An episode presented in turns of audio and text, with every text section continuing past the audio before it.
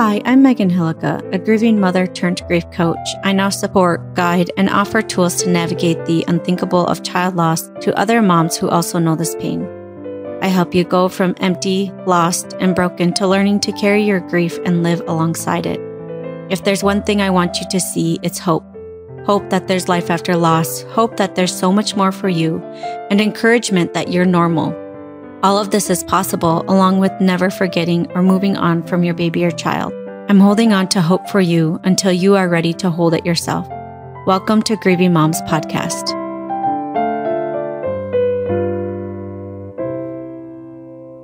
Hey there, welcome to episode number 87 on the Grieving Moms Podcast. Today we're going to talk about being on the exhaustion treadmill, being busy, being in a place where you have to get your so, yourself so tired every single day so that you can fall asleep and hopefully not think about what happened.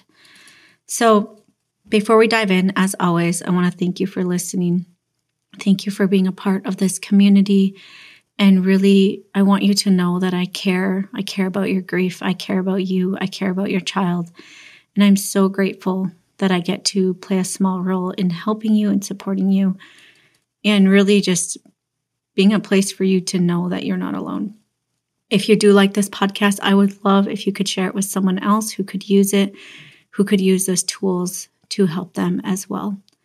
So, what do I mean by the exhaustion treadmill?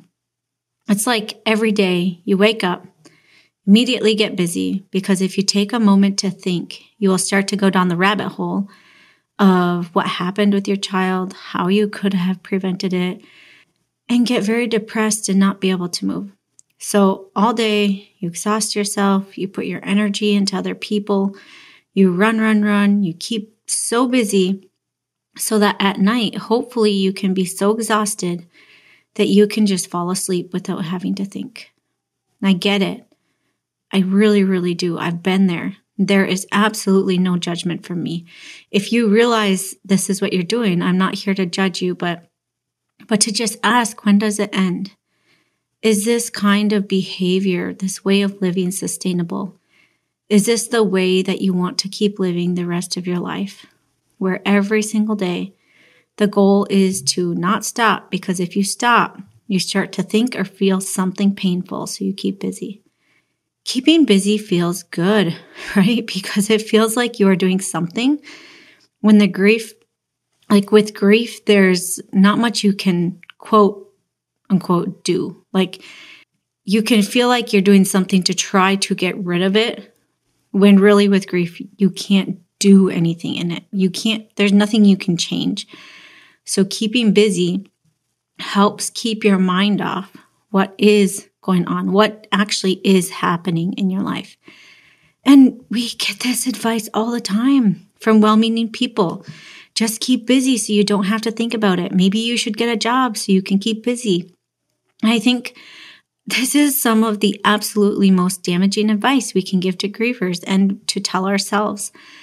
I know that there is a period where we can of course, all of us have our own thing that we might lean on a little more, whether it's exercise or keeping busy or getting really focused on something in a either quote unquote positive or negative coping mechanism that helps you get through that time.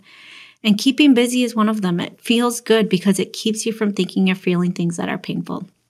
It's scary to think that if you start to get depressed, that you will never come out of it. That if you start to feel something, you'll be stuck in that forever. Yes, if you don't have the tools and the skills to move through it, it's easy to get stuck. And so that's why I would absolutely encourage you to join me in Stop Talking, Start Feeling. This is my mini course workshop where you can begin to process and work through the things in a slow way. If you're interested in that, you can go to stoptalkingstartfeeling.com to join or else just make sure that you have a guide who is walking alongside of you, who knows how to help you through this experience of pain and the thoughts that come with grief. So, like I said before, is this the way that you want to keep living? Understanding that this is a coping mechanism is hugely important. and it might help you loosen some judgment you might have about yourself. First, start with getting curious. Is this how I'm coping with my grief? Is this a way I'm trying to manage all the thoughts and emotions that feel so overwhelming to me? I want you to remember that in order to let go of this coping mechanism, it's so important to build the tools and the skills in another way. Because you if you're using it for coping, if you're using it as a way of helping yourself process emotions or not even process them, you're using it as a way to kind of get by every day.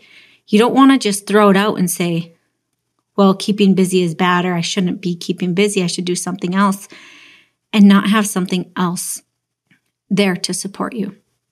It's really, it's really important to have that foundation of something else that you can kind of step on so that you can handle and process the emotions and thoughts that right this moment feel so scary. You do not need to do everything at once, and you don't need to try drink from a fire hose. Make little changes, and slowly you can begin to shift from keeping busy and running yourself ragged every day to having skills and tools to process what's going on inside. What would your life look like if you didn't need to run from yourself? If you didn't need to run yourself into exhaustion every day? What would your relationships look like? What would you do with your life if you didn't have so much pain that you had to keep busy from every day? And I want to say that the pain is going to be there, but it's how you move through the pain or it's how you fight the pain or how you keep busy from the pain.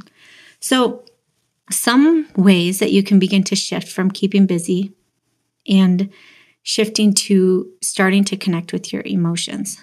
Number one, start to notice when a thought comes or an emotion starts to come up and you shove it down.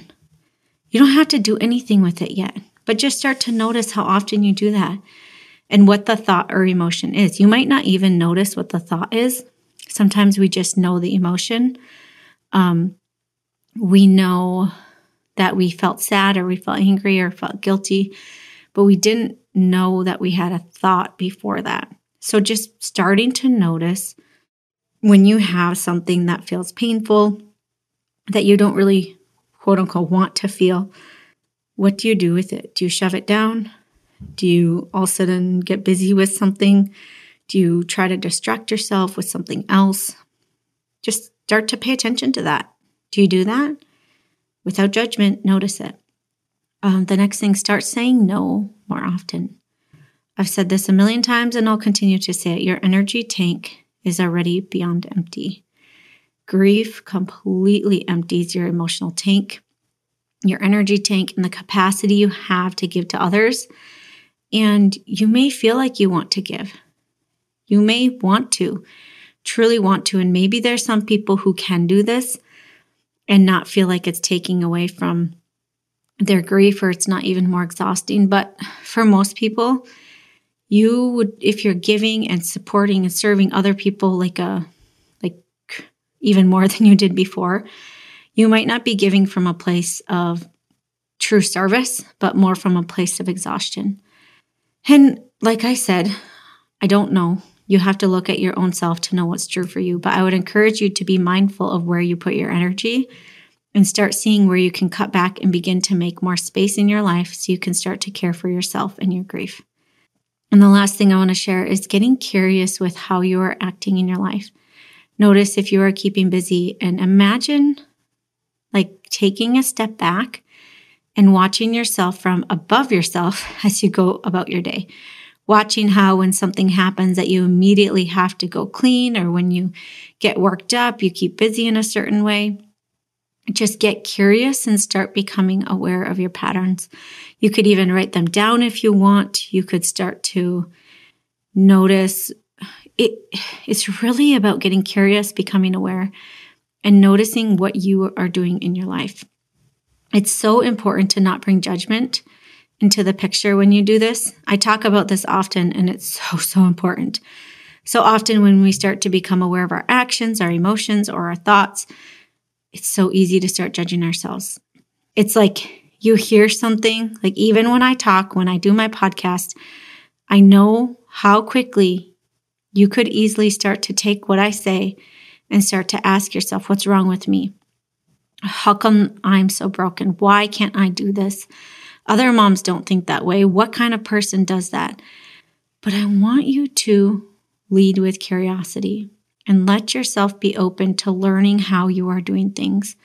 Because not because you need to judge yourself, but because it's from that place when you start noticing what you're actually doing instead of pretending like so often we pretend that we're not doing it a certain way, but we really are.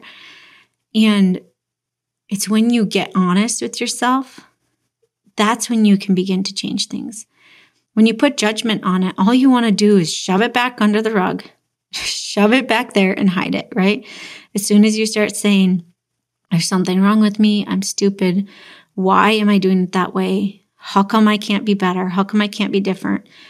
You don't even want to look at it. You just want to hide it.